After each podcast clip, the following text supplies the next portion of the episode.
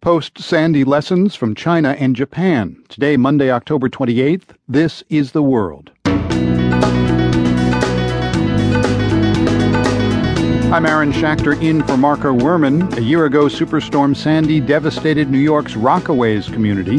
A young woman who lived there tells us what she learned after Sandy from earthquake and tsunami zones on the other side of the globe. It really became clear to me that we're, we're entering a new era where natural disasters are going to become somewhat common. Also, dueling images of America in Iran, including one place that hasn't changed since the hostage crisis. The American embassy lies like a sort of rotten tooth in the center of uh, Tehran. Plus, a Yemeni American girl takes some flack for breaking with tradition and going to college. I kind of tip my hat to my mom, who's just really good at shutting those comments down.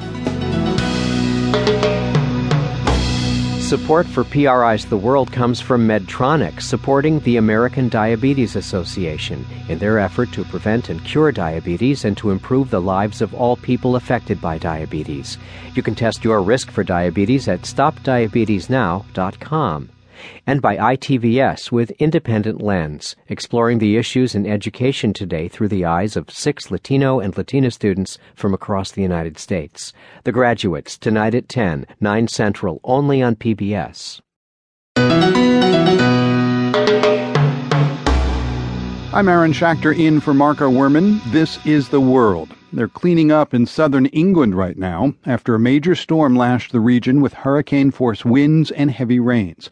Authorities have blamed the storm for a number of deaths. Britain's pain today comes almost a year after Superstorm Sandy left a tragic mark on New York and New Jersey. Life just hasn't been the same since for many in that area. Among them, Jen Poyant. She's a senior producer with our sister PRI program, The Takeaway. Last October 29th, she was at work in Manhattan when the storm devastated the neighborhood where she lived, the Rockaways in Queens. She still remembers her shock when she finally made it home after the storm. It really did look like a war zone. It was difficult coming back from uh, Manhattan after the storm because it had just been inundated with debris and uh, sand and soot to the point where people were walking around for days, just listless, trying to figure out where to begin. And then there are many that have managed to get home, like me. I, I was only away for about a month and a half, and I was able to get back into my home and get moving again very quickly. Mm. I was lucky. Uh, aside from you getting back into your home, there was another positive outcome from this experience. You went on a fellowship uh, with a place called the East West Center based in Honolulu, and it's a fellowship on natural disasters.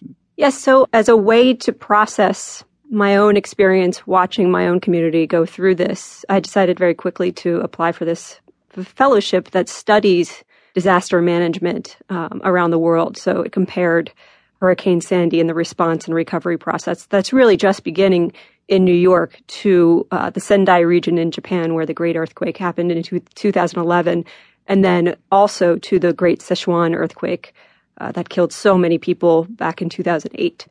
Now, in all these places, uh, the New York metropolitan area, China, and Japan, people had to rely a great deal on government help. H- how did that play out in those different places? I think in New York, the expectation is very high. It's get me the money now to rebuild my home. I can't believe it's been a year and I can't wade through this bureaucratic process.